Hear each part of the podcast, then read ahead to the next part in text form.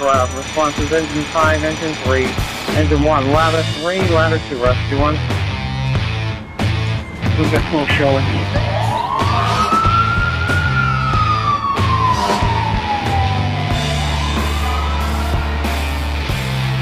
Division 1, you're on location, box 23, reporting smoke show on 727.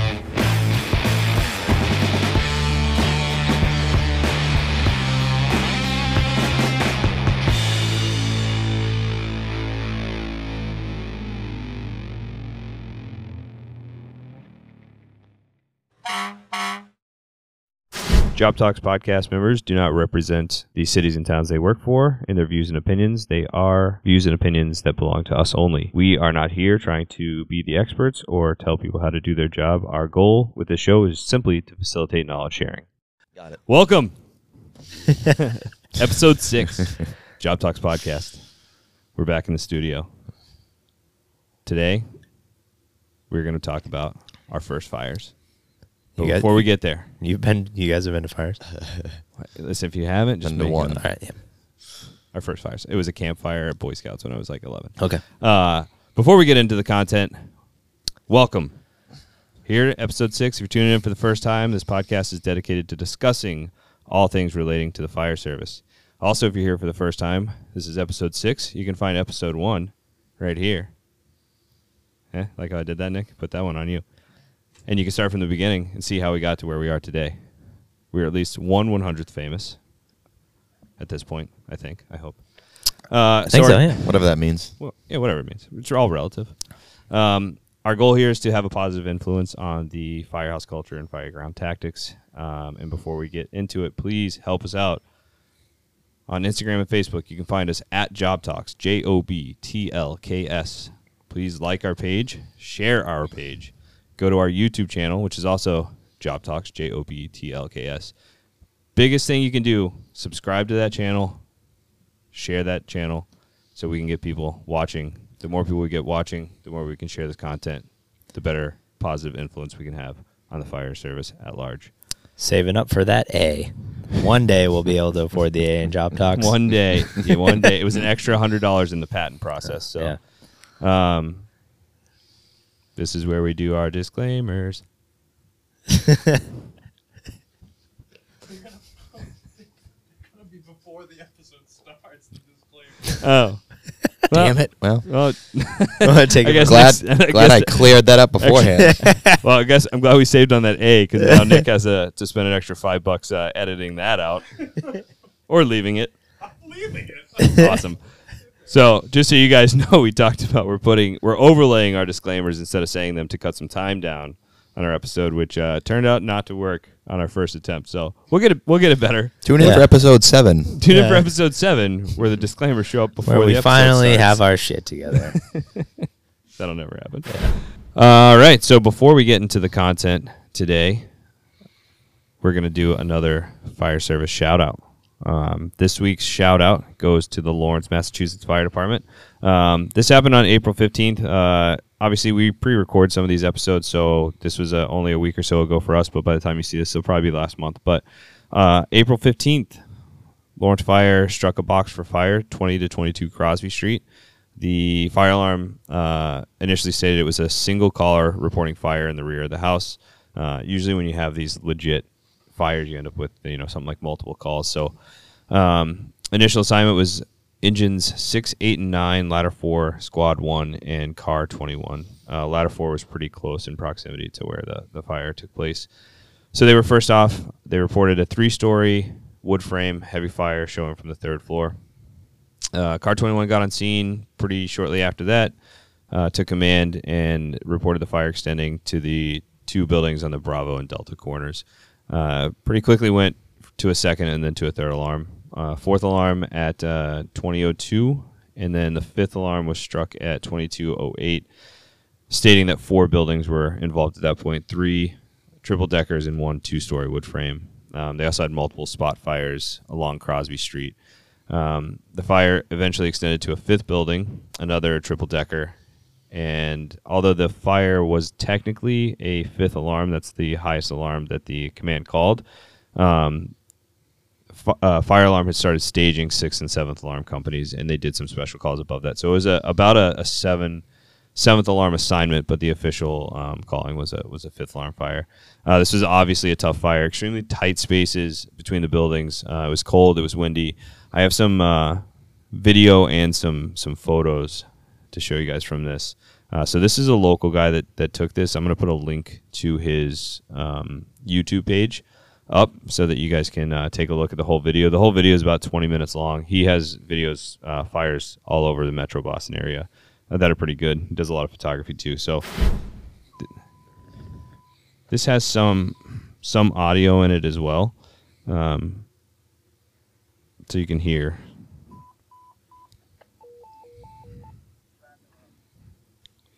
So the first part of this is just uh, right here. You can see how close these buildings are together. Pretty wild. Wow. Yeah. Yeah. A couple pretty big buildings. Yeah, it's almost almost inevitable. Yeah. And I, I believe it, it started just in the uh, I believe it started just in the on the rear porch of the, the first building. Um, Another grill incident, maybe. yeah, this guy was partying at ten o'clock at night. Probably cigarette butts, man. So you can see, I mean, this thing is absolutely cooking. To 21, I'm entering apartment, or building 24. Doing a private. And this is a lot to keep track of. So this is obviously residential. Late at night, so you expect that people are going to be home. So Those are those are not insignificant sized buildings. Like there's a lot of occupants to Yeah, evacuate, a lot of displaced residents. Yeah. So like that's not like really a, uh, a typical triple decker, right? That's like a, a, No, yeah. a three story wood frame, but probably you know six apartments in there. Yeah.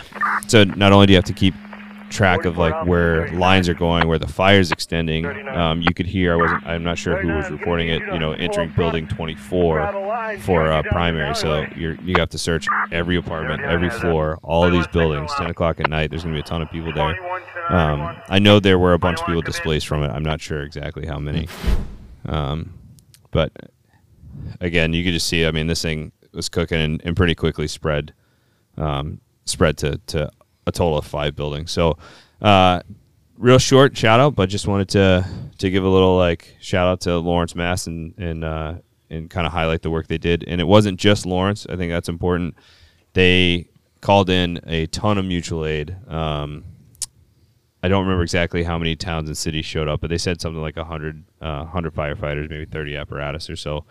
Um, but a, a lot of mutual aid. And, and I know that, uh, I don't know if it was the fire department of the city had actually put something out and, and said, you know, who all had come and given them, you know, some props. I Due credit. Yeah.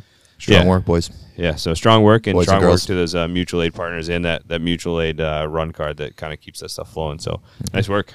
Yeah. John and I went to the academy with, I think like four or five. Yeah, it was four of them, yeah. Four Lawrence guys. They're Yeah. Yeah. all good guys. I went to I went to the academy with a handful of Lawrence guys too. Yeah. all good dudes. Yeah. Those guys see some work up there. Yeah, Yeah, our class man. president, I think, was Yeah, Jose, right? Yeah. Yeah. Jose. Uh, Jose. If you're watching, hope Yeah. you're well. Yeah, He's a good dude. Yeah, those guys see see a, see a good amount of work, and they Oh, have yeah. all this, you know, style of building, which Yeah. which uh, and real tight. Almost like this area almost reminds me of kind of like a Chelsea area. Mm. Yeah. just really tight wood Yeah. frame construction. Yeah. Those guys start out on the desk too, which not a lot of jobs do that now. They really? Yeah, they start out on the desk, so um, you know they all dispatch for a long time until they get, you know, through the academy and do everything like that. I don't. I mean, obviously things could have changed over the last few years or so, but um, Do they start on the desk before they go to the academy, and I- then once they're done, they go to company? I believe so. But I think there still has to be an opening for them to get up. So you know, obviously, shout out to those guys on the desk. You know what I Yeah, mean? Those could be experienced guys, that they could just be young guys. I'm sure, like I said, they're busy and they get a lot of work. But um, I mean, that that's a lot to keep track of. Yeah, that's a, that's a lot. Huge, huge, huge. That's fire. huge. That that Yeah. takes a lot of resources from a lot of different places to to get that done. Yeah. like I said, it takes a total of up to like seven alarms worth of uh, Mm. worth of assignments. Yeah, That's- probably say 75 to 100 displaced residents. Yeah. S- speaks to the importance of having Easy. having sectors, so you only have so much operational bandwidth. Yeah, having different uh, different people in charge of different areas, different buildings, different operate interior, exterior, search. You know, Yeah. having RIT teams available for all those different. I mean, that's just a that's just an enormous arou- amount of resources and an enormous amount of things to think about for Yeah. the fire. So, Yeah. um, big shout out to those guys. Um, if you happen to be at this fire, um, please reach out to us on our social media or um, on our website www.jobtalks.com. Uh, if you want to give us some more insight or you want to correct anything that we had to say or let us know what happened, we'd love to. We'd love to uh, to put it on with some of these photos. So just uh, so that was a video. A couple more photos here. Um, I tried to put the photo credits there, but just a, a couple more so you could kind of see what they were dealing with. The for the people that are listening and not watching, we're going to put this up on our social media. Um, but uh, the the top left photo we're looking at is uh, kind of I think the initial main fire building. I'm not 100 percent sure which one was the initial fire building of those. Uh, but again, like a, a three story wood frame, larger than your average triple decker. Looks like maybe six apartments versus three, and then next to it would be a standard, what I'd call a triple decker, three story wood frame house. Um, to the right of that is just a one of these buildings completely engulfed in flames. It looks like the looks likely like that's the rear of one of the buildings, maybe the original fire building. Looks like kind of the porch is going, and then just a couple photos of the apparatus working on scene. Um, and you can see one of the mutual aid uh, departments right there, Methuen, in there getting some some work done. So again, nice job, guys. That middle Uh, photo looked like it would be the uh, next cover for the remake of Backdraft. Which one? I said the middle photo there Oh, with yeah. that whole thing going. Yeah. I It's could like see a- that that top right photo, which is uh, uh, Lawrence Engine Five. Yeah. uh, just kind of surrounded by smoke, all lit up. That would make a, a pretty sick uh, photo for like Firehouse magazine. You know yeah, when they do yeah, that's pretty cool. Yeah. they do their review of all those fires. As Nick would say, fully involved. Fully, Nick is learning the terminology, terminology. as we go. Uh, Nick's favorite term is fully involved. Fully involved. So, moving on to our main topic, we have now we're in episode number six, right? So we kind of started this off talking a lot about different culture, you know, building your career, what makes you a good firefighter, trust, stuff like that, and um, obviously those things are hugely important in the fire service, but at some point we want to talk about some things that are a little bit beyond the culture and start talking about tactics and different things like that. So today we're going to just talk about our first fires and and not just talk about our first fires, but like maybe a lesson that we learned from our first fires. And uh, I think it's a good segue into like talking about some more tactical stuff on the fire ground. Um, I know our ep- next episode or two, we're gonna we're definitely gonna feature some like tactical situations. Start talking about that again. We're uh, we're look always looking for the people who are experts in some of this stuff. So if you have some some expertise in a in a certain field, um, we'd love to hear from you. Uh, maybe be able to feature you, but As I said before, they're out there. And they we are will out find there. them. We will find them. somewhere on the horizon. So We will find an expert. the unfortunate part of this is that Barry can't really be a part of the conversation Yeah. because he just doesn't go to fires. Yeah. Well, I don't know if anyone else here had a third alarm fire the first shift, but Oh shit, that's right. Well, twas I. Did you really? yeah, I don't know if I remember yeah. that. Third alarm assignment, so it sounds cooler. Than Oh, it you know what? yeah. I actually now I do remember it. yeah. I do remember it. Yeah.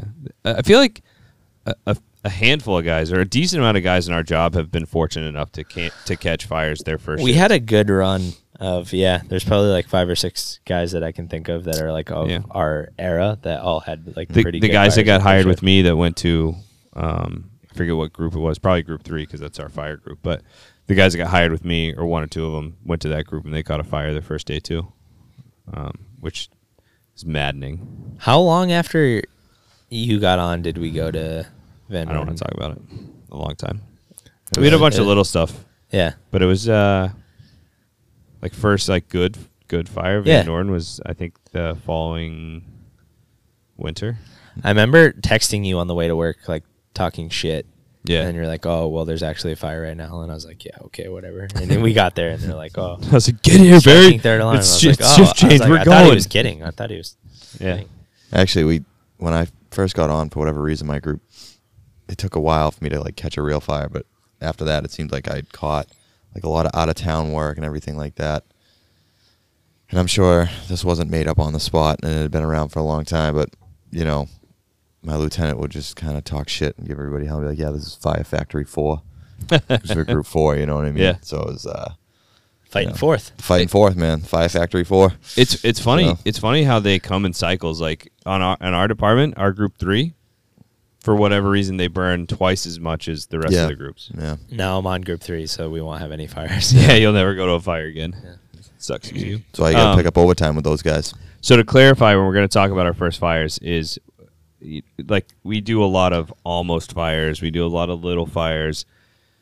I'm talking about the first fire where you had to wear a face piece to preserve your life, not Yeah. not a fire where you were in there with no mask on, mm-hmm. you know, overhauling on the like eighth alarm or something. But like the first fire, you had to wear a face piece to to survive in the building. Hmm. Barry, you wanna you wanna start us off? So there I was mopping the floors, Scrubbing the walls at eight doing p.m. my due diligence on the first day, uh, and they they um they struck the box um, for uh, the- address is escaping me. It's 50 off- Follen Street. Follen Street, yeah, it's right off of Waterhouse. Uh, and initially, you know, I was still it was my literally my first day, very much learning the ropes. Um, so we all went down to the watch room, and like I'm still like under you know grasping the concept of what what's even going on, really. Um, and it sounded like uh, it was on the I believe it's a very it's a tall, pretty tall. I believe it's five or five or six story building. Um, there's no standpipes. It's one. It's within um, the kind of the Harvard Square district. So there's a lot of antiquated buildings that are um, grandfathered in. So as far as fire code, so there's no requirement for standpipes. Uh, that particular building is a very tough stretch. There's a lot of like multiple stairwells. So big a- building. Yeah, so access was pretty difficult, and it ended up being um, up in the um, the penthouse on top of the on top of the actual building. And once they got access, you know, they reported heavy fire. Um, so I was, you know, listening intently. Um, Engine three, if you're not first, you're last. yeah, yeah. So not the best run card I've ever seen, but great place to be if you're there. So, um, you know, listen intently, and then eventually, you know, I remember one of the guys. He's like, "This fucking kid's gonna get a fire his first shift," and I was like, "Oh," I was like, I, "Like it didn't even enter my, you know, the realm of possibility." I was like, "Oh, really? Thinks I'm gonna go?" Yeah. there?" Um, We're gonna yeah, go. and I I ended up going. Um, again, you know, like uh, by that point, the majority of the fire had been extinguished. Lots of overhaul, um, but pretty extensive fire damage. Uh, and I learned right away um, that bringing an eight foot pike pole uh, inside a congested area is not the best idea. so I was like turning around. I'm like, oh, sorry, oh, sorry, sorry, uh, and that tool is useless. Um, Yeah, dude. It's really that, funny. yeah, That is meant for a roof to go down, Yeah. in my opinion. Yeah. Yeah. that, leave it yeah. alone. Well, you It's know, not something they teach you. no, Like they learn- don't tell you. They just like grab a pike pole and you're You'll- like, all you'll right, learn this, one- you- this learn is a pike pole. Well, obviously, um, you know, for our civil service test, right?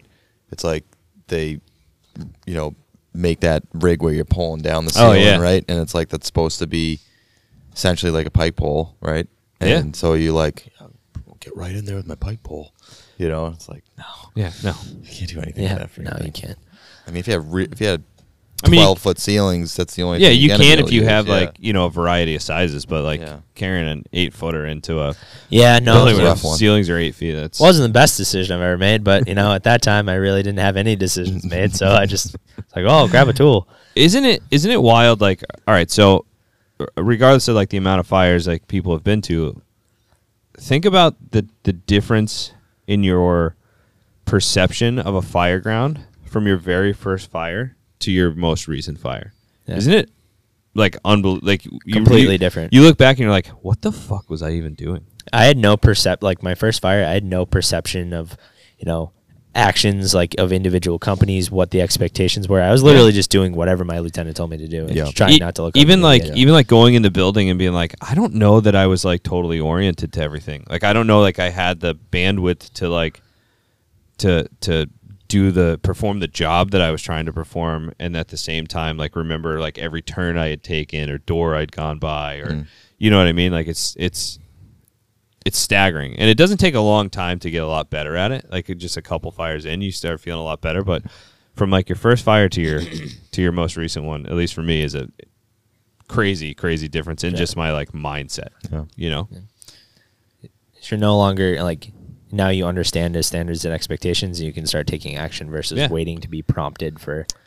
And I, fe- I just feel like you're just much more methodical Yeah. as well. Like when you go in, like you're, you know, nobody's ever really experienced everything. You know, even if you've had a hundred fires, but I feel like every fire you go to, you get a little bit more methodical and like, okay, this is happening. I'm going to do this, and this is happening. I'm going to do this, and once you're once you're really comfortable uh, in your specific role and understanding like the standards and expectations of you know whether you're an engine company guy, ladder company guy, squad guy, it makes it so much easier because you know where you're kind of where you fall Yeah. uh, in the deck of cards in that kind of like the orchestra, I guess, of like making this whole Yeah. this whole thing happen. I think so. So we're talking about our first fires, but my our, my most recent fire was um, I don't know a month ago or so, but it was, it was mutual aid, which oftentimes doesn't lead to much. Uh, we've been pretty fortunate with what we've caught in the last year, mutual aid, but we had the first line into the second floor. Um, it was a fire that started in the kitchen of the first floor and went to the porches and up the stairwell.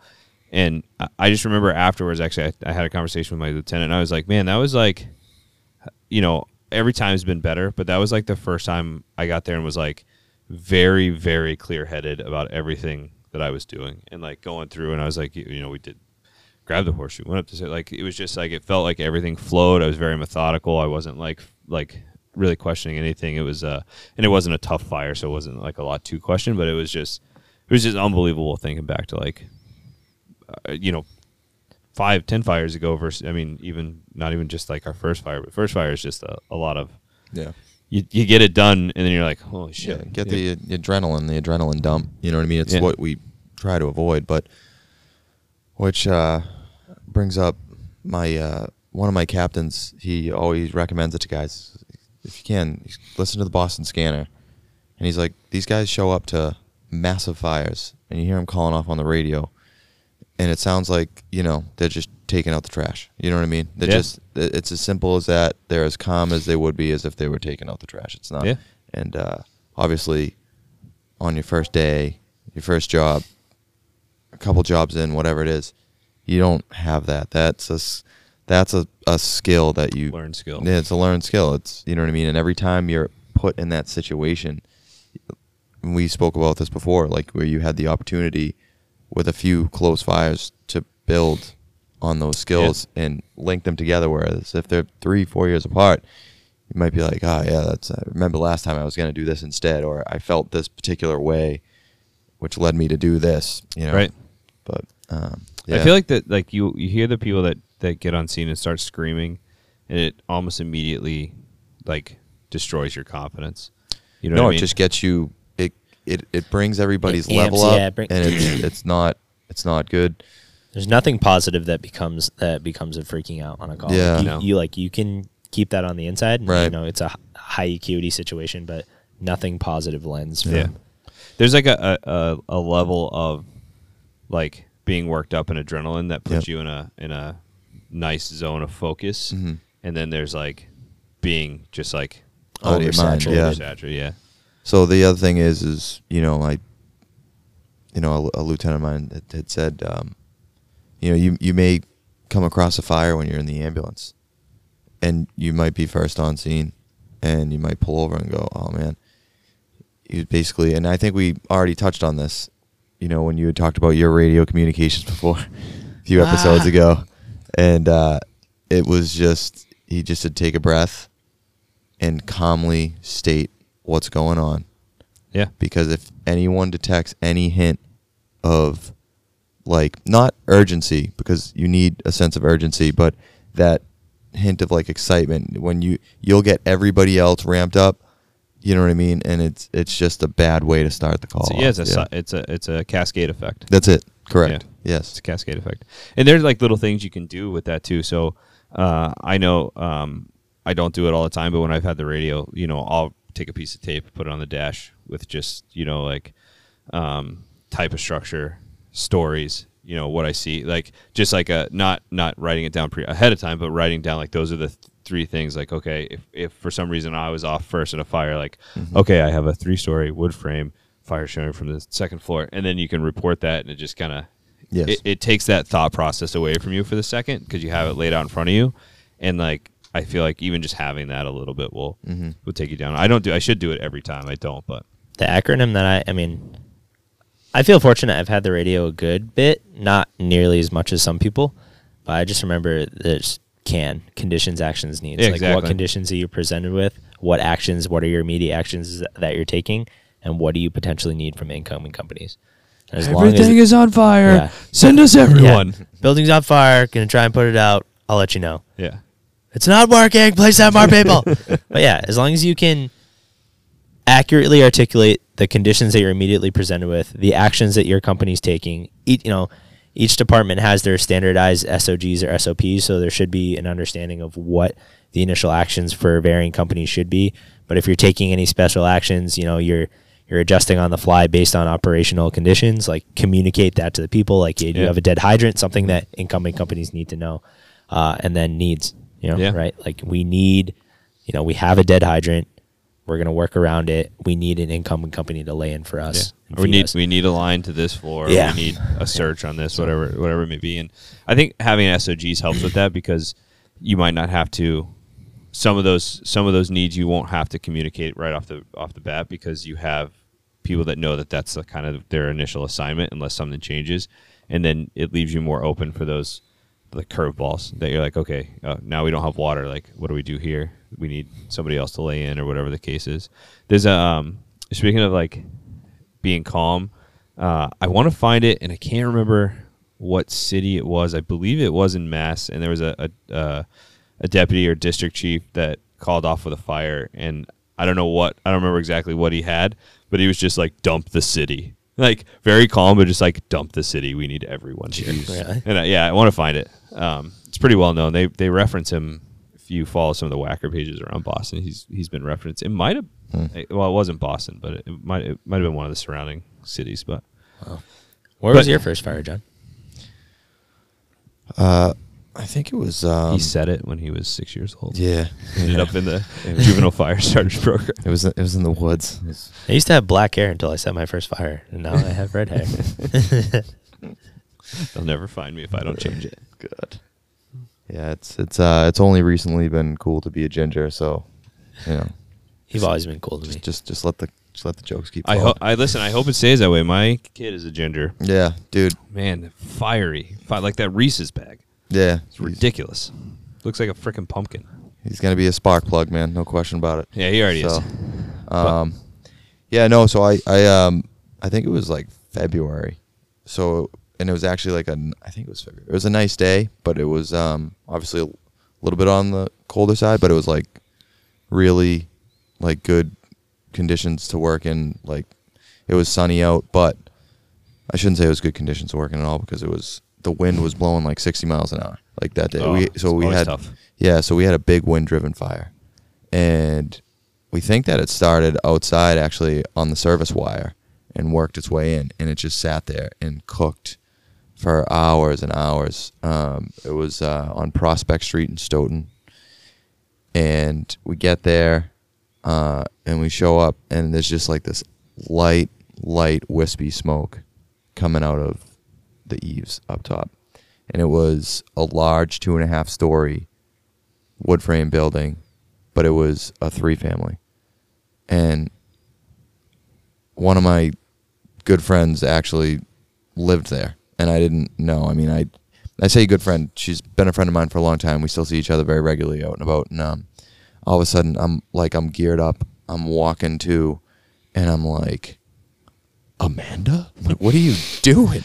And she, you know, Suddenly he's just like, yeah, no, it's just it was like it was ter- obviously, you know, she was wicked upset. It was honestly like a ter- you know, what I mean, she was just like a terrible day. And then as the day went on, it just got worse because that building um, had complete 3D communication. Uh, there was chases running up, and obviously it was an old balloon frame building oh, so it with wind it went everywhere. yeah, this thing, uh, that fire got pushed around every. So, my first assignment, um, was on the. I went to the basement. We cleared the basement. There was some light wispy, wispy smoke down there, and then, um, and then, you know, we cleared that very quickly. And then I grabbed a couple of tools and I went into the first floor. And the ceiling had already it was just a drop ceiling. The drop ceiling had collapsed. So we went in moved some stuff out of the way.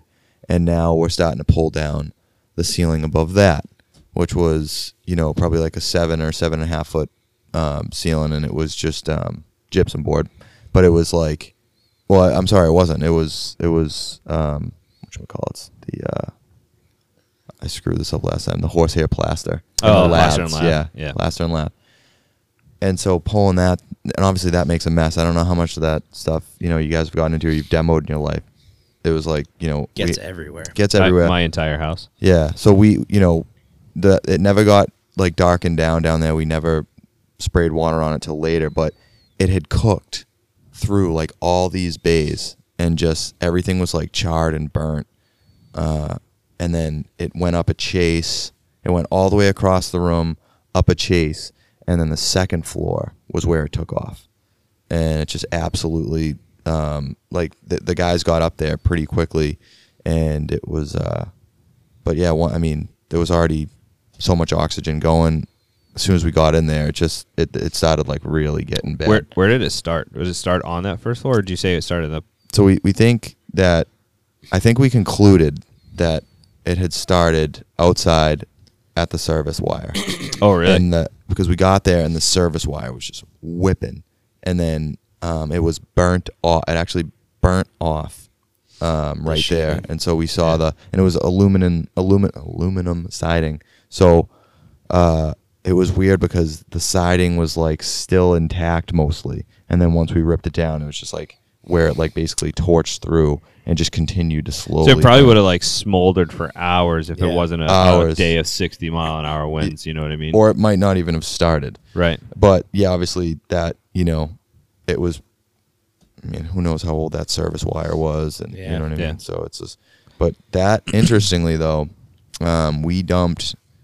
I don't know how many hundreds of thousands of gallons on it, or like close to a million. We had three ladder pipes on it. Jesus. The water source, um, you know, we had guys tapped into the same uh, feed, which sucked because we were uphill, and so I don't, I don't think anybody knew. I mean, we had like I think we had like forty pounds of pressure. oh, really? Yeah, it was bad. So we ended up having you know companies you know pumping hydrants, pumping. and Yeah. we had to have someone go and lay into you know further down the street, down the hill, and you know get water coming up so that we could you know feed Brockton's ladder. Um, and it you know here's something too to talk about. These guys knowing their um, you know knowing their towns and neighborhoods and just or just being heads up guys.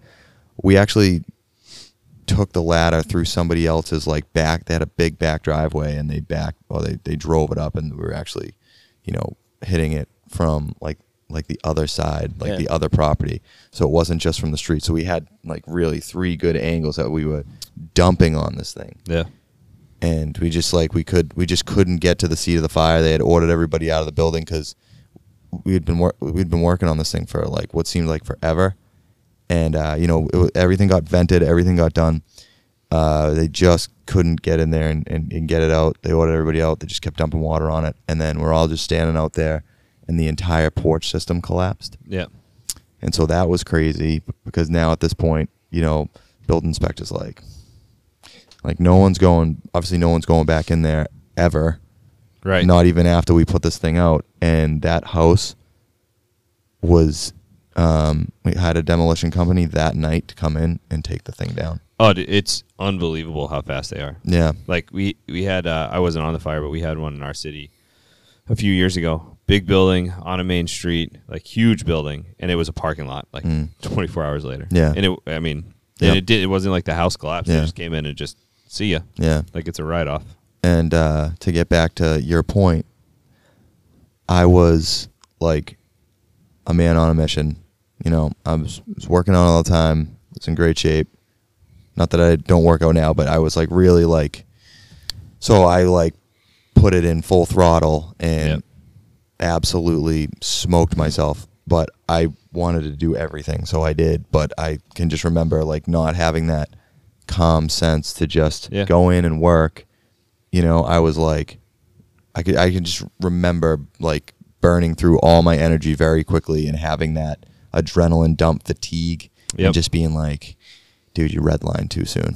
Yeah. You know, I mean, that's like part of that not getting super worked up is also air consumption. Like, Yeah. when you're worked up, even if you're not working hard, your heart's racing faster and everything else. Like you just burn through Right. so much quicker, and you can be in the best of shape, and it will it will kick your ass Oh yeah. fairly quickly Yep. if you're if you're not if you're using muscle instead of technique Mhm. or you know whatever the case is like you can get smoked pretty pretty quick hmm Yeah, and just not being familiar with like operating under heavy exertion on like a closed circuit Yeah. system. Yeah. yeah i did a row one time um at my gym and i did it on air and like i was obviously like gassed right Yeah. and uh and afterwards somebody was like why are you gassed Isn't it? Like, you have oxygen on i'm like no No, it's air. No, it's it's regular air and it's regulated. So Yeah. if I take too deep a breath, it doesn't necessarily like catch up being like a bigger dude. You know, Right, like right.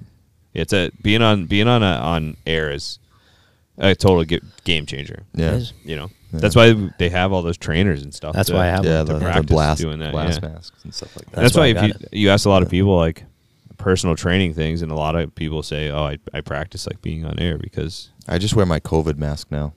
Yeah Just like nine layers. Yeah. yeah, six six different Well, uh, COVID You know, masks. per Dr. Fauci, you know, we need a triple mask. So that's that's what I've been doing.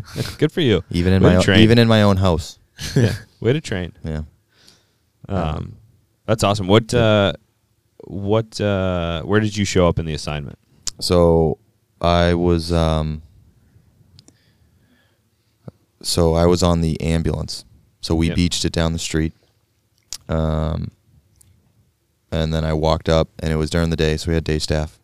So one of the lieutenants um, grabbed me and my partner that day. And then we kind of maintained crew integrity until um, you know, he got pulled off to help with um, the ladder operations Yep. and then he just that's kind of where he kind of hung and hung out and so then i was just kind of chasing around my lieutenant who was um, you know also like a younger guy on the job well i mean he's not he's not like a he's not as young as i but he's um but he, he's a younger fit guy Yeah. and um you know i Can he- definitely hang. yeah, no, Yeah. I I was trying to hang with him, and you know, we we both did a lot of work. We were both in the basement on the first floor. We were both on the ladder. We were, both had the chainsaw going. We both, had, I mean, we both. That's did- awesome. Yeah, we did a ton of stuff.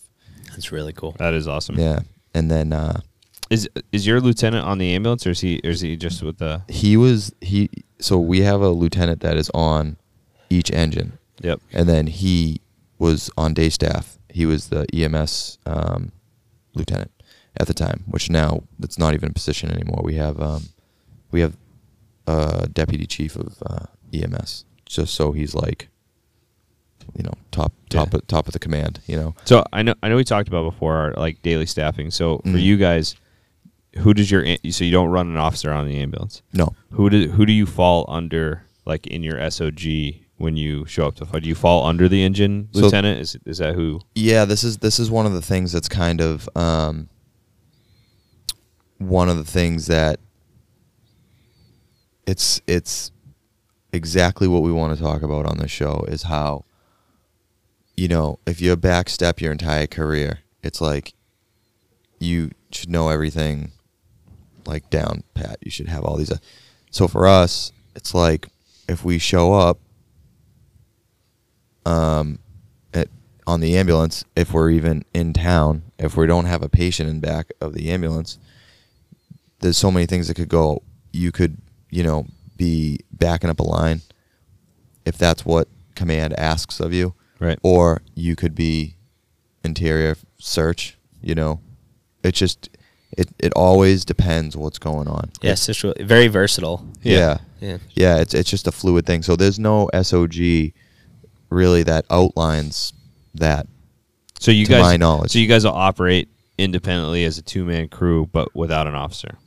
Y- yeah, I, I don't want to say independently. But they um, could say, "I want you two to go do the search," and you, That's- you're going to go do yeah, the search by yes, yourself. You're, yeah. you're not necessarily being tied to an officer. Yeah. No. kind of like needs of awesome. needs of the incident commander. That's it. Yeah. That's it. That's kind of like you guys. Um, yeah, I mean we we have we have an officer, even though it's a two man. Our squad's a two man company, um, Yeah. so we have an officer. But yeah, it's essentially kind of depends on when you show up, where Fill you in show holes. up, yeah. what, yeah, what's going on. what on. needs to be done. yeah. So and that was the difference in my last fire that I went to, and I had already spoke about this a little bit, and I was on the pump, and and I was glad to be because man, it's like nice to get that out of the way, knowing that you can get there and pump a fire and Oh, hold yeah. your own, and you know be be worth your salt as a pump operator. Even though it's a really technical job, if you get into some of these big ones, and I would still have some issues with that. I think I'd have to pull some guys in and get some get some help. Um, you know, depending. Anyhow, the difference in that fire was that we had um, an MVA with a girl who had um, like a pretty, I think it was a pretty bad break on her leg. And, you know, one of the guys, you know, opted to bring her into Boston. And she probably could have went local, but it was like, you know, it was kind of like, eh, if it's worse than just a simple break, then, you know, she'll be in the best place to get care. And so Right. we went. And then they're on their way and then we get the call for the for the fire, you know. And so it was like we show up there right away, down two guys. Yeah. And it's at night, so we don't have the day staff either. Obviously the day staff's gonna make their way, but now those guys are twenty minutes out, they're not three minutes up the street. Right. So so we show up with nine and um, immediately short staffed because when we got on there we you know I think I've already spoken about this one, but yeah. So we, we were short staffed, you know, we we 100% had a victim to rescue. So there was like, you know, it was just we Put you through your paces. Yeah, we, we were doing a lot with a little and um, you know, that that was what it was, but um yeah. That's how that's how my old department was too. Yeah. Yeah. They they they did recalls, so when the ambulance transported, they would recall one to the station um, if they were running short. Just otherwise, you literally were running with a two man engine company and a Mhm. shift commander. Yeah. Um, and then that changed. Um, that changed to only certain hospitals. They did the recalls. Like if you went to Boston, they would recall one. Or it used to be like if you did, went to Boston, they recalled two because Right. you're going to be gone for so long. Yeah. Um, but all those rules kind of changed with one of the chiefs. But um, same thing. You show up if the if the ambulance was on a call, and, and there you choke. You know, potentially with a total of three people, and one being the, the shift commander. So it's just you get put in a bad situation with not a lot of people, and you kind of got to figure it out. Yeah, that's all. Is what it is. I uh, Cool heads prevail. yeah, Just keep working through it. yeah, That's all. absolutely. Um, so I had a. Uh, I'm going to tell two stories because one's gonna just kind of gonna. What's that? Yeah, one's gonna kind of just piggyback off you. Is I was the guy for my what should have been my first real fire on a transport to the hospital. Oh no. Yeah. So uh, we ran. It was This was your first job? yeah, it's my first job. Okay. So we had. Do you guys remember? I mean, it was 10, 11 years ago now. The uh, the Halloween blizzard. We had a blizzard on Halloween one year. Oh, all the ice, ice. No, No, it was, it I was was like probably gone. Yeah, it was I was just like a straight up blizzard. It was it was I was 2011. Living, no, yeah, I was in No. Texas. Yeah, was so in Texas. um, blizzard overnight we were smoked. So so my my old job was not a super busy one, um, and we ran like uh, I don't want to exaggerate, but I'm pretty sure it was like 13 calls overnight, which is a shitty night. That's a bad night. and it was all medicals, and so it was like we made shift at eight o'clock, so it was like maybe like 7:40 or something like that in the morning. Um, I was working with probably the second most senior guy on the department that night. And uh, one of the younger guys came in early, like they do, and uh, offered to relieve us. And so this guy Brian was like, "No, I'm all set. I'm good." Uh, so I called come in, right? I called come in. He was in the station. He was like, "I'll take that for you if you want." Brian was like, oh, "I'm good." I was like, "Well, I haven't even been here a year. If the guy that's been here for 30 years is going to go, then I'm going to go." So we went for like hip pain at a nursing home. Ended up being like a broken hip. And while we're putting her on the stretcher, they strike a box for fire, like multiple calls. And the, the guys on the engine just literally looked at me and went, dropped the bags and like took off. And I was like, awesome. So then obviously it, it's a second alarm. I think I want, I don't remember if it went to third alarm or, or what, but I would have been, um, you know, second due to that fire. Yeah. And instead, we ran another six back-to-back medical calls, including going Oh, after that transport to pick up the homeowner, Yeah. take them to the hospital. So I literally Oh, like got had to go to the fire. see the fire scene, and uh, the, senior guy was funny because you know he was like he said my sh- I was sulking so hard my like shoulders were touching. and I was like, yeah, I was pretty, I was pretty sad. I was a pretty sad pup. So That's what rough. should have been my first fire. Um, what should have been my first fire. I was on an ambulance transport that day. I vowed that I will never, never do that again. Obviously, I have no choice. Yeah. Uh, my first, my first um, legitimate fire though. I had a couple like in that year, in that first year that were like I had like a little mattress and like a one that was like a just total exterior operations fire. Um, but our first legit one was actually with that same guy, Brian, and uh, it was like two in the morning. Um, it was a single family house, pretty good sized single family house. Um, reported fire inside. The uh, first due engine uh, called off with fire showing, and they took a line into the front door. We got there. We operated a quint, um, so we actually our SOGs for like water supply was we actually laid the line, and so they went straight to the fire, operated off tank water. How much how much water do you have in that? Oh man, you're testing me now. I want to say it was knew if they were- 350, but I it might have been 500. I never knew, I never knew with the quint like how much water. I wanna you guys have quints, John? No. No, the guys uh everybody is obviously the conversation comes up from time to time and everybody's just like no. The, the problem is like they're great apparatus if you staff them appropriately, but you need to staff them with an engine and a ladder complement of people. yeah. you can't. And then You know what, what, it, I mean? what Otherwise, ends they're up just one or the other anyway. You're right. And then what it ends up turning into is like, oh, well, we can just send this on the call, and then it turns into. Put two people on this, yeah. a manpower killer. Yeah, as Some people, you know what I mean. So everybody's staring, staring away from that. Even though, you know, the concept is nice, but you can't. Yeah, they it's have super versatile if you have yeah. the, the right amount of people, but otherwise Yeah. you're just you're either an engine or a truck. And It's probably you know. good for smaller communities. I think they it- want I the benefit. I but- think it is for like like my community. I think it worked out well, um, other than just not being, you know, being too big to get in some areas. You Yeah. know, but they don't have the finances to you know maybe they can. yeah, or or like That's the you couldn't point. take That's the that. point, though. Is like it's like, oh, this is cheaper, and we can do two things with it, but we're still gonna have two people do it, and it's Right. like, and so you end up you're like, well, look, because we don't need to run that other truck, and we don't need to staff more people, and then so it turns into like what looks good to the town is zero percent about our safety.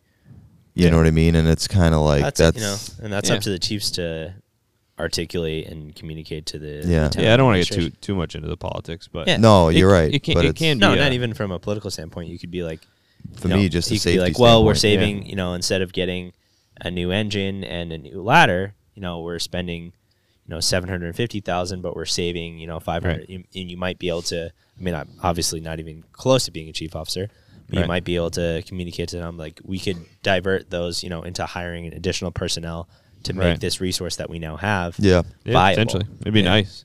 Yeah. Um, the the other problem, like with in that particular spot, was they got a new quint, and the new quint was a little bit bigger and required two people to take it out. Which, when you have the staffing of only like if you if you're running full and the ambulance is gone, you only have one person there, and if you're running short and the ambulance is gone, you potentially have no people there. It kind of just you know, I mean, any truck is useless with no people. So Right.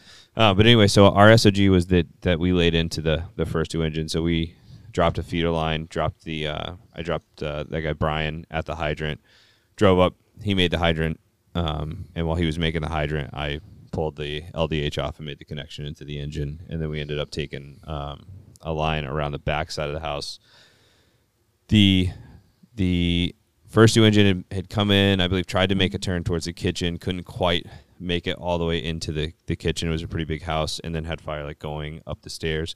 So I, I think they um, were holding the staircase. I I'm not exactly sure what was going on, that side of the house, but we went around back. We had fire showing from the the first story window, um, pretty heavy, and um, we did. This was kind of before transitional attack was like a buzzword, but we did transitional attack. Essentially, we we hit that fire coming out of the window, forced entry into the like the side door, and then went in and made a turn to the to the kitchen. It was a a lot of like decent lessons learned in that fire because we had water supply issues. So it was a hoarder house, Oh man. like pretty bad hoarder house. Um, we had uh, water supply issues, so we kept trying to like kind of make the push. You know, we got in the kitchen, extinguished the fire. It kept like flaring up. We were trying to make a push to really like, get to the seat of it, and uh, every time we started making a push, we would kind of dump pressure, and then it would start coming up on us. So we had to keep backing out. Turned out to be good because a giant hole had burned through the floor into the basement. So you know, crawling in that direction had a, a big hole in the floor that we would have found. Hopefully not by falling the through wrong it. way. Um, but I think it's funny that your lesson was on um, pike poles because so we extinguished the fire in the kitchen.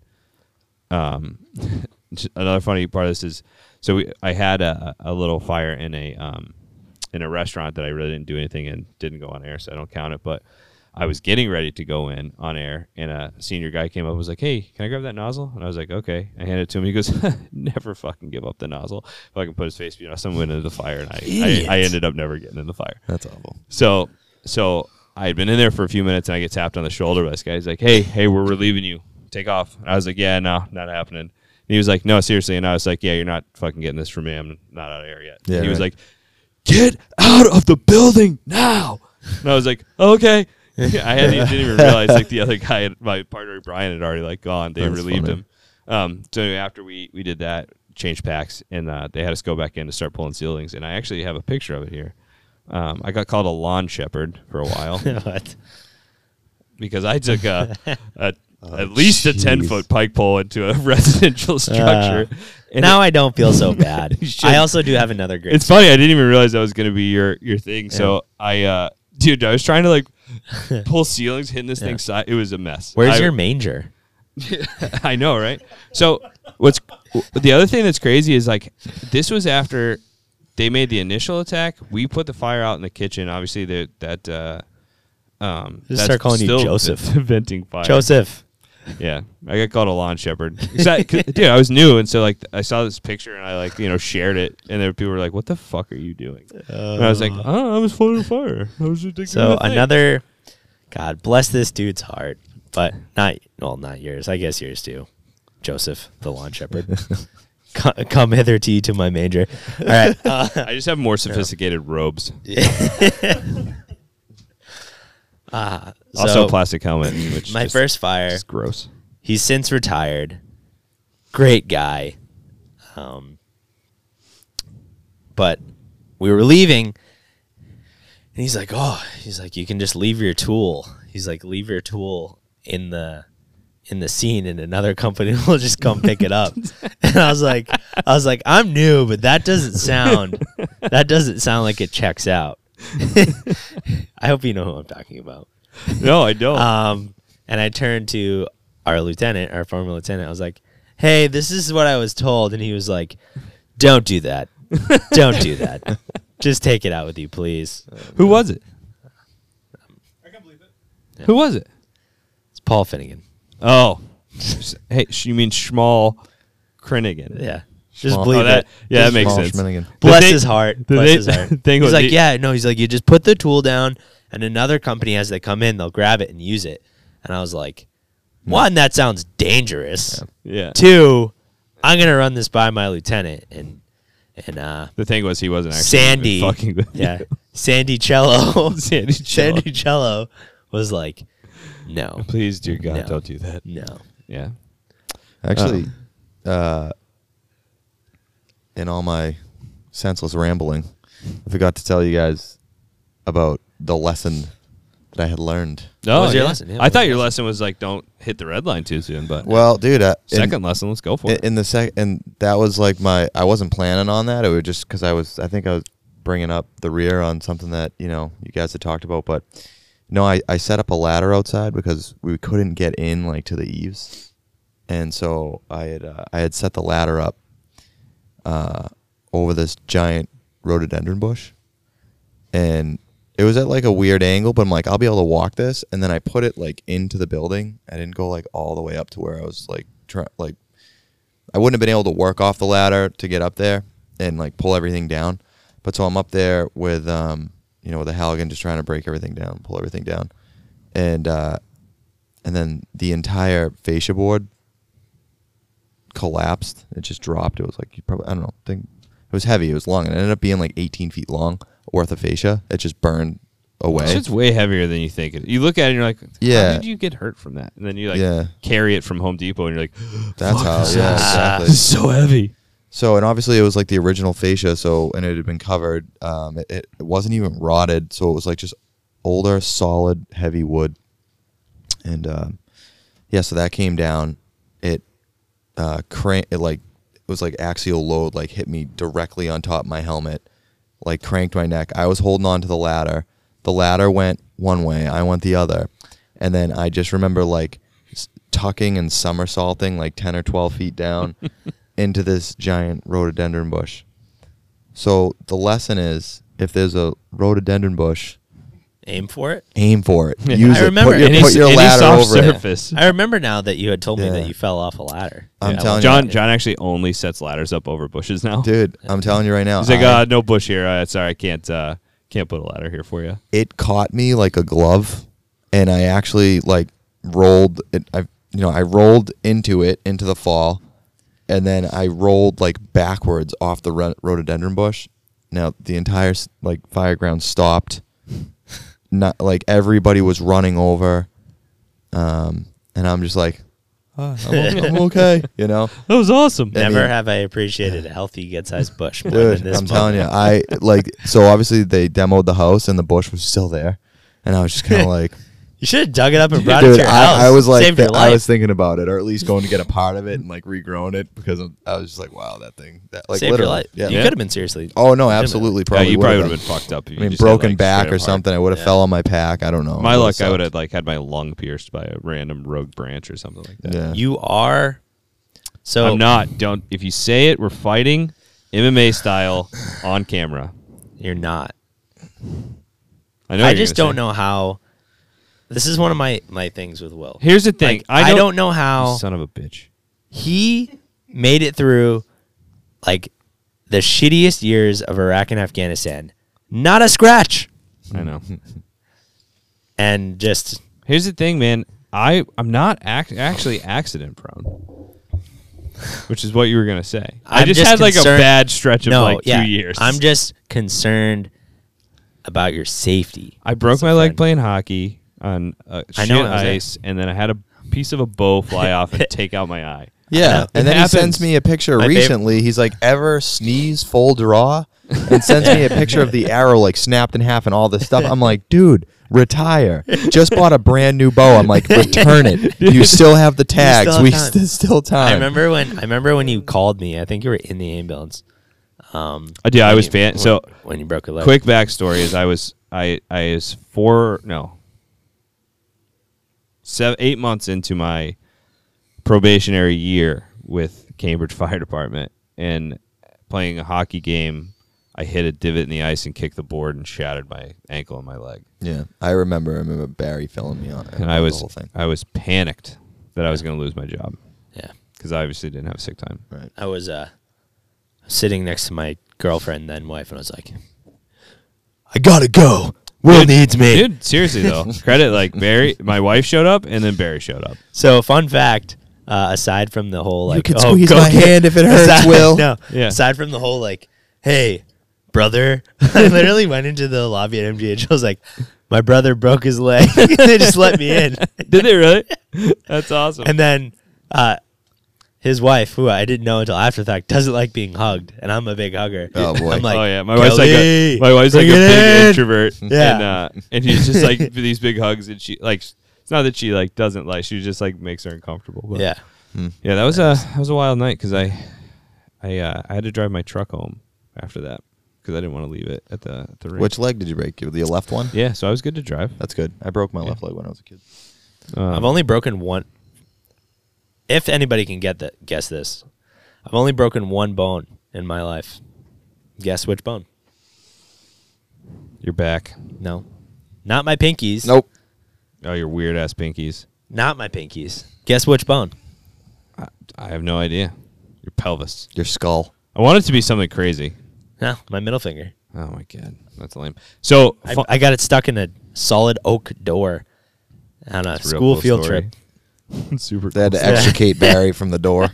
So so the also fun fact that that break was my first broken bone. Hmm. My whole life Again. never broke a bone. All those jumps. Yeah, head injuries, lots of head injuries. Oh, yeah. Concussed. no broken Concussed. bones. I so so I did so I guess I shouldn't say I'm completely accident prone. I did get hurt at a fire, the restaurant I was telling you about, because I didn't go interior. Well, I did go interior, like after he put the fire out, and it was a kitchen of a restaurant. You were hurting all the sheep, and they just stepped. Yeah, there was like nothing going on, and I came out and I was adjusting the lights because it was starting to get dark. And uh, actually, I was on. You know who I was with on this? This was when uh, Schmeil Click Boffman was on my old department. he he worked there for a little before he came over. He's a good person. yeah, he's a good dude. Um, so I went to adjust the light, and I had grease on my boots, and I fucking slipped right off the the step at the top of the engine Oh, that's miserable. landed on the ground. I like looked up. There were like two people that had been eating dinner in the restaurant sitting there, and I was like, "All right, this is gonna hurt." so I like stood up like nothing happened. I walked over. The first person I saw was the chief, and I was like, "Nope, not telling him." And uh, so I went in, and uh, this uh, guy Kenny was in the um, in the building. He was a lieutenant, and I was like, "Hey, LT, I think I broke my leg." And he was like, "Then go fucking tell the chief." And I was like, "Fuck!" So I did, and I had to go to the hospital. and I was out for like two months. I didn't actually break it. I tore all the ligaments though. Jeez. That's the same uh, same foot I, I did end up breaking though. That's okay. So now it's all metal. I'm good to go. I've I've tripped in front of a large group of people. Yeah. Um, it was when we had all the gas uh, again in Lawrence when they had all the gas fires, and then the rest of the day I remember. we were getting calls for like you know there's like I remember wisping, this. wisping smoke out Yeah. of manholes, and I charged the I charged the four inch and like turn around and do something, and there's like all these cars on like Land It was Boulevard. it was it was the intersection at the Museum of Science. Oh, God. So there were a few people there. yeah, and just ba- there goes Barrey, wham! I stood up and I was like, Do you have to? Fuck, You have you to stand up it. like you didn't even gotta get hurt. it. It's all part of the show, Yeah. folks. Yeah, you gotta stand up like it didn't even hurt. Yeah. It did uh, hurt. What else do you do? Just gotta own it. Just be you know. Just sit there and cry. Yeah, just just uh, a cry from embarrassment more than like your pride is a lot more hurt than your body is. I'll never see those people again. No. No, but You're Instagram- burned- you're burned in Instagram their has brain, you on though. there forever. I'm sure. somewhere. You're burned into their brain, Barrey. Yeah. Do you know they still you, right now? We're telling this story, and they're like I'm sitting a with a bunch of professional. friends. Like you should have seen this time this asshole firefighter tripped over his own line. It happens. Yeah. happens to everybody. I was oversaturated with the stress of the day. There you go. Yeah, there was a, there was a lot going on that day. Yeah. There was a lot going on. Um, that's awesome. Some good good fires. Yeah, have Yep. some laughs. Yep. yeah. Have some laughs. I think that I think the thing is like you can take a lesson away from every single fire you go to. Always you can take a lesson away. Like Always whether it's something that I like take away. where you positioned your vehicle or you know what you did while you were inside or like you know did you not control the door and you made conditions worse or you know what I mean like we talked this like going back to the failure episode Nick the failure episode There it is. see it? it's floating Nick, can you see it? Uh, It's floating. You do realize that I do that afterward. oh yeah well I don't know Okay. whatever I can see it. it's It's, still right fun there. it's still It is- fun to imagine It's still floating, actually. I should take that off. Now. it'll be there for oh, there it goes. Great. Now, now it's got to fly away. butterfly butterfly uh I don't even I don't even remember what it was. Oh, like the failure episode. It's not always that you like fail. It's just that you like are like, hey, like I could have done this better, or my actions did have this consequence. And I think, I mean, not only every fire, but even even you know just blowing up to to more um, everyday incidents. There's always some some lesson that can be learned. And if you, Absolutely. I think it's a big part of like doing like after action reviews, whether you do them like, you know, uh, officially through the department, Sure. or you have a chief that does them, or you do them like intercompany. I know that uh, uh, every fire I've had, we've pretty much afterwards been like, hey, like we did this. Do you, do you think we could have done this better? And sometimes it's it's good to like like do it immediately, and then like two weeks later, be like, hey, now what do you like? Shit, kind of process. Do you remember stuff? Because sometimes in that moment, the adrenaline, you don't at least I don't rem- remember exact steps, and then like two weeks later, I can actually Yeah, like, you can piece the, it together a little bit, but Yeah. you'll never really know. You know, I've always really quantified it as games and reps. Right? You know, each fire is like you want to be good at the game. You know, Yeah. And then you know all these struck boxes or you know whatever you're doing, pulling lines, apparatus positioning. Those are all reps. Like whether Yeah. you want to make it a good rep or a bad rep is Yep. up to you. Yep. Um, and whether you want to learn, you know, we've talked about, you know, as again as you said, failure and learning from it.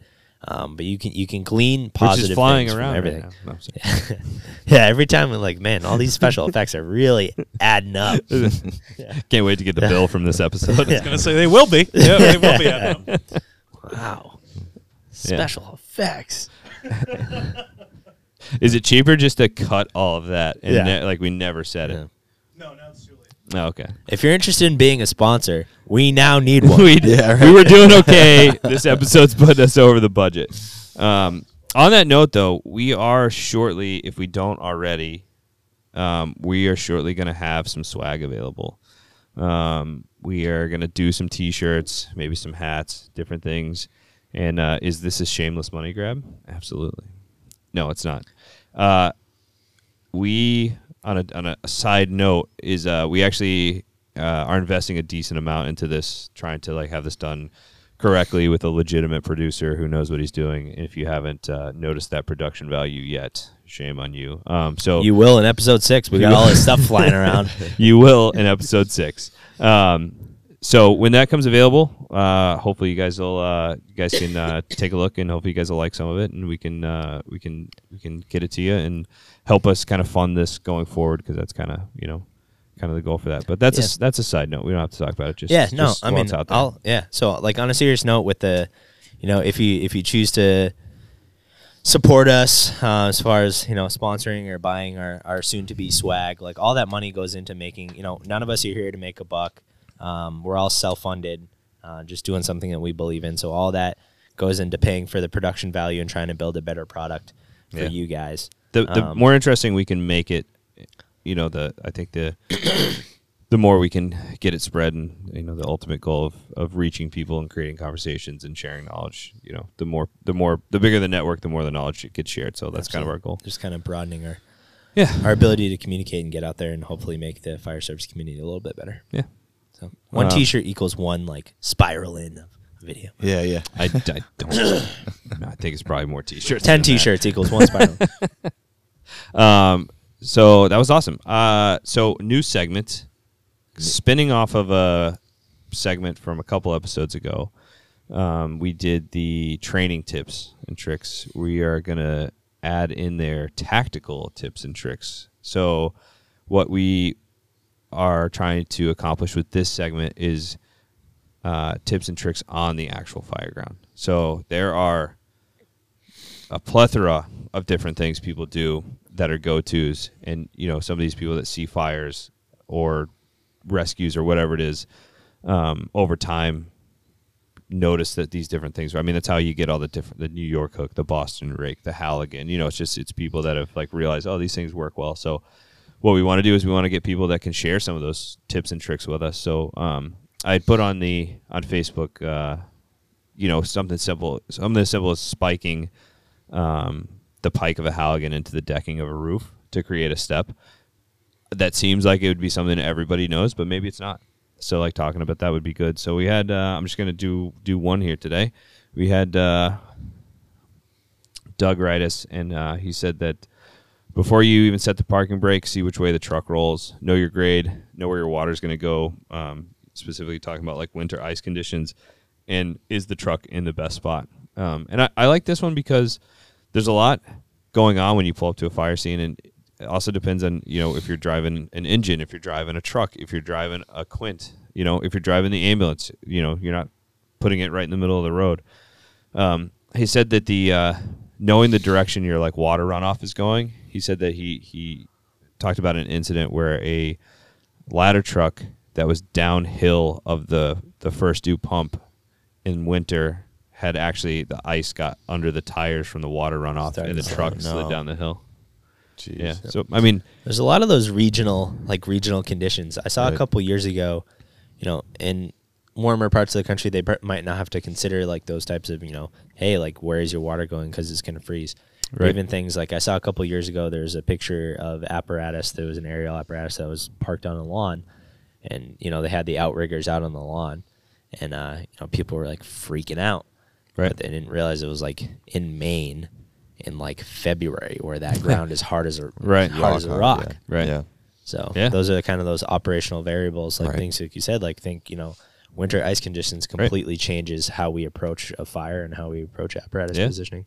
And even I mean, some of the simple is like making sure the truck's in the right spot. So if you if you're a ladder, making sure that you have the access have access to the the most amount of the building, the biggest amount of the how do you say that? The largest swath of the building, Sure. as Sure. possible. I don't know. But you know, if you can get two sides of the building and the roof from where you're parked versus one side, um, or you know, power lines or whatever the case is, or if you're a pump, you know, making sure you can get lines into the building like free of obstructions. Um, adding, I just kind of adding on to this. I'd seen one recently for um, for the engineers is just taking like uh, the cap from the um, intake or like one of the couplings, like stacks of couplings from the cabinet, and just propping like the four inch up so that water drains under it instead of you know see Yeah, that then yeah. you get like the always get the massive pool of water that you're standing in Yeah. just doing that so that the water can drain away thought that was pretty cool Yeah, um interesting, yeah. and, and I, I also there was a little bit of conversation about it and, and i said too if if you're on like a steep incline or decline and there's really no choice but to be on an incline or decline especially with a ladder knowing where you're going to chalk the wheels is important because generally you might chalk one side of the ladder but if you're going to have to lift those wheels off the ground to get that ladder level then you might want to chalk the other side so there's a lot to know and i think uh, seeing which way your truck rolls, what kind of grade you're on, has a lot of a lot of different um, applications, or or there's a lot of different things that go into knowing that. So, thought it was a good tip. Yeah, Um, I never, I never really considered that only because, I guess for myself, I'm only chalking the engine, and if I mean, even if you're on grade, if you're chalking the engine at a fire, the concern is that it's gonna roll forward, right? Because well, not roll forward, but drive forward if something were to happen, Right. if it was to come out of pump somehow and just go into drive. right. But I mean, realistically, if you have time, I guess you can chalk it both ways. Couldn't hurt, Yeah. right? Do Yeah. one on one side, one yeah, on the other. yeah. Get everything going and then just chalk it. And generally, like you're chalking the, the drive wheels on, Yeah. on an engine, you know, the Yeah, ones that actually exactly. move. But um, but there's a lot of lot of different things that go into that. So I thought that was a, a It's a good cool little trick. consideration. That is a Um, cool one. if you have any uh, tactical tips and tricks, we'll put this stuff up, you know, from time to time. Um, but we'd love to to hear some of the things, uh, some of the more interesting things, you know, some of the things that maybe you know are are relative to the type of building construction or the type of tools that you use, and you know, there could be another department out there that has the same or similar uh, district and tools and setups, and you know, might have never heard it. So um, please feel free to share that stuff with us. Again, you can DM us, you can comment on our YouTube video, you can comment on our social media posts, whatever. We want to we want to hear from you. and Absolutely. Keep it going. It's always feel cool to hear interesting perspectives, especially Yeah. from different parts of the country that have completely different Oh yeah, conditions than Yep. we do. Oh yeah, and that's I mean that's that's the thing. Like like like you said, like operating in Boston or Maine in February is very different from operating in Miami in February. Oh, yeah. different from operating in Colorado even or wherever. Like just just totally different. Um, totally different environments, totally different districts, building construction tools. Like every everything's different. So uh, please share that stuff with us. Cool. You guys ready? yeah. Ready? Let's do You it. ready? Born ready. Question of the day. Let's do it. I'm kind of hoping that everybody's just on board with this one because if you haven't noticed, I'm a fairly opinionated person. Yeah. We're miking up Big Dick Nick for this one. Well, since I'm the tiebreaker, whatever it is. You are the tiebreaker, and also we just you, you're interesting. Actually, Yeah. you you're kind of the tie maker. Yeah, you you could be one or yeah, you're the tie maker today. In a sense, I feel like that's even more power than. that the is more power. Then what do we? We have to phone a pretty good. friend. No, Kaya. I speak for my dog. My dog's over in the corner. I oh, speak you're for one her. of those. Oh God. She's her own woman, Barrey. She is. She's a Speaks for strong. Strong, confident, independent. There is right. another is. dog in the studio 11 month today, old. not on our laps, which is disappointing. But she's over there sleeping. All right, let's get to it. Question of the day: Pineapple on pizza? Yes or no? Ooh, Nick's already making faces. I'll save mine and let. Uh, f- fuck it, Nick. You're the Mm-mm, nope, absolutely. You wanna go not. last? All right. Yeah, absolutely. I'll go. Buddy, how's Let's my go. No tiebreaker if I don't go last? you're the time maker today. You're Whatever. Number four. But still, uh, exactly number four. That's my point. I am a hard yes. fucking right. Ab- Ham and pineapple pizza, Hawaiian pizza, or just pineapple on pizza. I'm with it. I think, you know, you have, just like I've been saying all along, you need your crunchy offset and things like a taco. You just you have to have a crunchy. All right, don't ruin All it, right, John. I'm sorry, Don't ruin I'm a good sorry. answer, Okay. for Christ's sake. But my point is, is that you have like, you know, you have the bread, and then you have like a like a nice, like you have a you have a sauce that has a certain flavor to it, and then you have Yeah. the cheese to kind of like slow it down. But then you have the pineapple that just has that pop. Dude, um, yes. Yes. Yes. Barrey. My answer is a strong and unequivocal no way that I wouldn't enjoy having pineapple on my pizza. Fucking right, actually Terry. enjoy it. Uh, so I will say I have grown, man. So I initially grew up. I did not like Hawaiian pizza. I didn't like it. It was just like what? Why? It didn't make sense to me. Uh, and then I had good Hawaiian pizza with actually good pineapple, good ham. yeah. Uh, I believe I had some. No, yeah, Oh, yeah, Can we say that? Ma- Mama Do's? yeah, Mama Do's. Gross. Uh, unless they want to sponsor us. I was gonna say Um, sponsors. Here we go. Yeah. um, Domino's, if you're listening, we and I've- love your Hawaiian pizza. yeah, yeah. Uh, Leave and I, out- I do leave like the it. I do gross like part. it now. Uh, but I like it with I like with like dipping it. I like a little blue cheese with it, Uh-huh. which maybe makes me weird. Uh, all right, we're good. We're good. You know, Yeah, we're, that's- Well, I know you're a ranch guy. we're gonna You're a ranch segue guy. into that. I So, was just- But I, I really do I do like Hawaiian pizza now. so first and foremost, pineapple belongs on pizza. Absolutely. Here's here's my. I don't actually like Hawaiian pizza. Believe it or not, I don't like ham on pizza. I don't think it doesn't belong. It's just not my preference. Yep. But to support you, what do you glaze a fucking ham with when you cook a ham? So obviously there's like the I've commercial actually never thought right? about that. Fucking pineapple. Yeah, You glaze it with pineapple. he does bring a, What do you mean? a good right? point. So why the sweet complements the salty? Should it have too much pineapple? No. I am a fan of what I like to call the spicy Hawaiian pizza, which is just pepperoni and pineapple oh. Never had that. versus versus regular. What's up, Nick? No, I'm just gonna. I was gonna take it a step further. Um, bacon and pineapple Yeah. on yes, pizza. yes, yes. Uh, Any pork-based product with pineapple. yeah, pork is good with pineapple. It is. Yeah. Uh, the only thing that I would say. Soft that- bacon or crispy though. So this is my only caveat. Okay, so when it's regular bacon, when you're just eating bacon with breakfast, to harken back, look at another floating thing. To There it is. episode. Whoa! it's This one is a is an Indy 500 race car.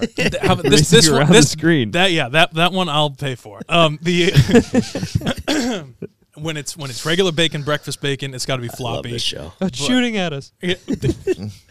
okay, we got a little expensive there on the. Got such a good imagination. um, the uh, the bacon, regular bacon's got to be floppy, but on with the pineapple because it's so soft and the pizza's soft, you can't have everything be soft. So I do like a little bit of crisp in the bacon. I agree. Wow. I You know agree. what? No. This guy's on the right Wow. No, I, Yeah, I, that's a I'll, good uh, point. 'Cause I'll, I- uh, I'll I'll go with you on that. Like I You think know? like eating bacon Yeah. should be soft, but I, I agree. Like it's the sweet complements the the salty, the crunch complements the soft. So yeah, I'll give you I'll give you that one. and that's that's the only It's reason. good point. Yeah, Very I good mean I don't often retract my statements, but I'll, I'll give you that one. Yeah, no. If you're ever trying to learn how to eat like a fat guy, just just give me a call.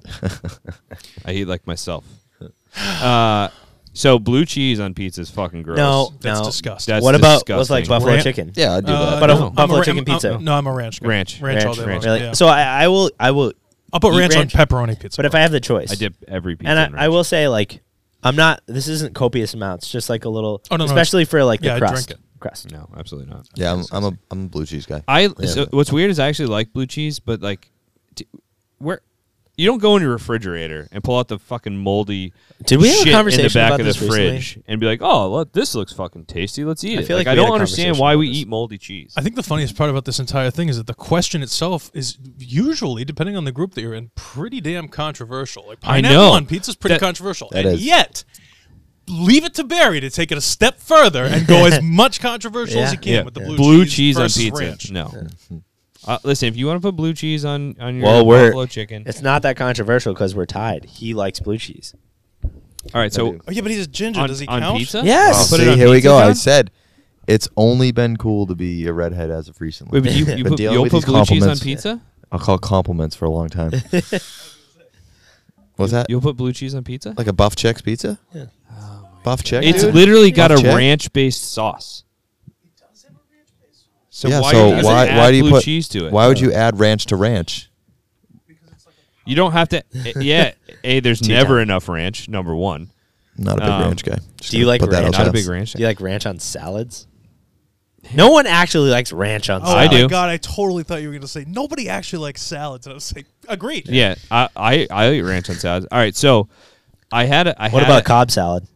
No. Well, that- no, is don't. is that blue You don't just put ranch. You don't put ranch. You don't put anything willy nilly on on a salad. Like if you're eating a fucking steak and blue cheese salad, you obviously don't put ranch on that. Like It's just grilled chicken with like Belongs other on a stuff, garden- and it happens to have lettuce with it. belongs Half on a garden salad. It's like whatever was left Yeah. over in the kitchen. Yeah. You're like, oh, just give them that. A garden salad ranch all day. But I actually was prepared. Thousand Island? I was. Ugh. Thousand Island on Nah, burgers is I'm good. big oh, Thousand Island guy. I do like I hate Thousand, Thousand Island. Island. Love it. Have you ever Hate had it. Thousand Island on a Hundred burger? Yes, every person on the planet has had a Big Mac in their life. It's true. That's what that sauce is the whole Mac- time. it's Mac not. sauce? It's- Are you serious? it's- No, no, no. It's not. There's a combo. There's a whole thing. I'll send you the recipe. It- it's pretty Right. damn good. It's listen, Thousand Island base, It's but it's but there's- basically there's- Thousand Island. Pro- is Thousand it Island's proprietary? what about what's the sandwich? Is it is it a Reuben? hookup. All right. Ru- Yeah, I don't. I don't like Thousand Um, Island. so I don't. I'll out myself. That's fine. I've been living with a secret for a long time. If AT and T is paying attention to this podcast, then We I know we're going places. Um. So when I I first would not I- do it. No, That's a big discount. it is a big discount. Um. So I've been living with this lie for a long time. AT and T, if you're listening, uh, we Sponsor well- us and we'll change it. Yeah, sponsor us and we'll just keep this thing going. When I first switched from Verizon to AT and T, I gave him like my military ID, Oh, and the guy's like, he's like, well, he's like, he was in the Marine Corps.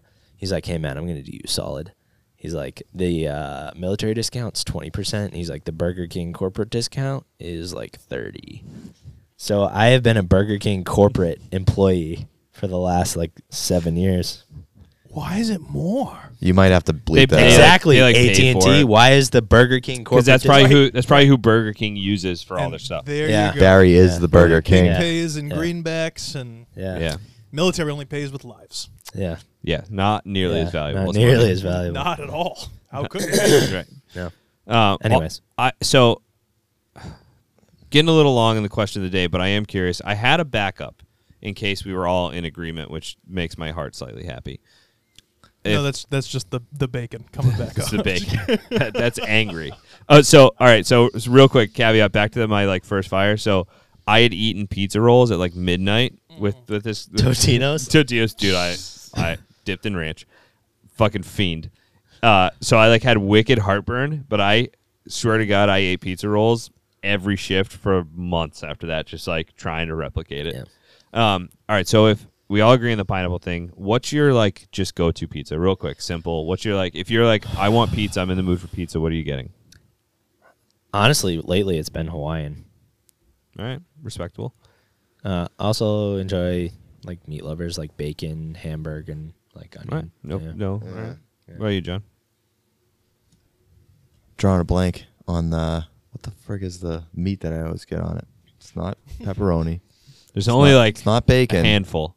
It's not. Sausage. It's not. No. Okay. It's linguiça. I don't know why I couldn't think of that ah. word.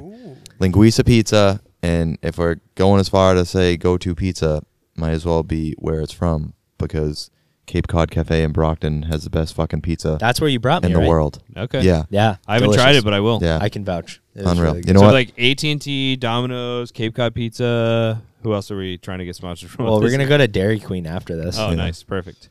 What's your What's your go to? Oh, easy, Roni all day, just a regular. Like it go go to like Yeah. nothing special. I just want a pizza. I don't know what to get. I'm gonna get a pizza. Yeah. Roni all day. So so mine is either Roni or Roni and pineapple, and and like I haven't tried that. I get I get like my wife makes fun of me because I I tend to like get this like I'm ad- adventurous as far as like I will try whatever, but like if I'm in the mood for a certain thing, I'm in the mood for a very specific certain thing. So like if I'm in the mood for a burger, I don't I don't want a fucking blue cheese and bacon fucking whatever. I want a cheeseburger with like lettuce, pickle, and tomato. Not sorry, onion, pickle, and tomato. I fucking hate lettuce. Um, if I want a, if I want a pizza, I want like a like a straight up pepperoni or pepperoni and pineapple. You know what I mean? If That's somebody else is ordering like something like a fig and prosciutto or something, I'll eat it. But like that's never gonna be my like go to. If, I, Yeah. if I'm in the mood for pizza, I'm usually I'm not in the mood for pizza. I'm in the mood for pepperoni pizza. If that makes sense. Got it. Yeah, but we should try that place. And you should try a pepperoni and pineapple pizza. It's fucking delicious, especially if the I especially if might the order pepperonis one are like right after this. crispy. Yeah. I Um, will. cool. Uh, I will before our next shoot. I will get us some pizzas the night before, and I'll bring them in. Cape Cod. Yeah. Yeah, It that'd is be awesome. really good. So That does would that, be awesome. does that stove work? Does that oven work? We're firefighters, We'll which probably makes it worse. Yeah, it makes it way worse. we'll heat them. This, this building almo- almost burned down once already. So. All right, never mind. We'll just bring them in, and it is what it is. Yeah. All right. Yeah, that'd be awesome. Cool. All right, so I think that does it for us today. Thank you for tuning in to episode six, talking about our first fires. We want to hear about your first fires, so um, please send us a, a, a DM. Again, you can hit us up on the social media. We're gonna put some of these photos up for the um, shout out uh, for Lawrence on social media. Comment under there, com- wherever you want. Send us an email, whatever. It doesn't matter. We want to hear about your first fires and any lessons you learned. Yeah. Because a lesson you learned is a lesson that somebody else doesn't necessarily have to learn the hard way. Um, so keep an eye on our social media. Again, we love getting your feedback. We love uh, we love seeing um, seeing what you guys have to say on our posts and our questions. Um, please, please, please, please, please subscribe to our YouTube channel. Um, and and share it. This is the two biggest things that you can do for us. It's all Facebook algorithms or YouTube algorithms on whether we get shown, and we can't share this knowledge if we don't get uh, views and stuff on our on our stuff. So please share it. You can find us in this podcast on YouTube. Also, you can find it on all the major podcast streaming services: Spotify, Apple Podcasts, um, wherever you go for your podcasts. Uh, subscribe, set an alert. That'll let you know every week, Saturday at noon. Um, and if you're an expert on something in the fire service, like I don't know, lithium ion fi- we'd love to have batteries, you or Yeah. you know, or or venting flat roofs, or whatever the case is, please, please, please reach out to us. If you have something to share and you want to share it, please reach out to us um, and let us know because we would love to pick your brain or have you on or do a, a um, you know virtual meeting with you or something to to, to share, that knowledge around. Yeah.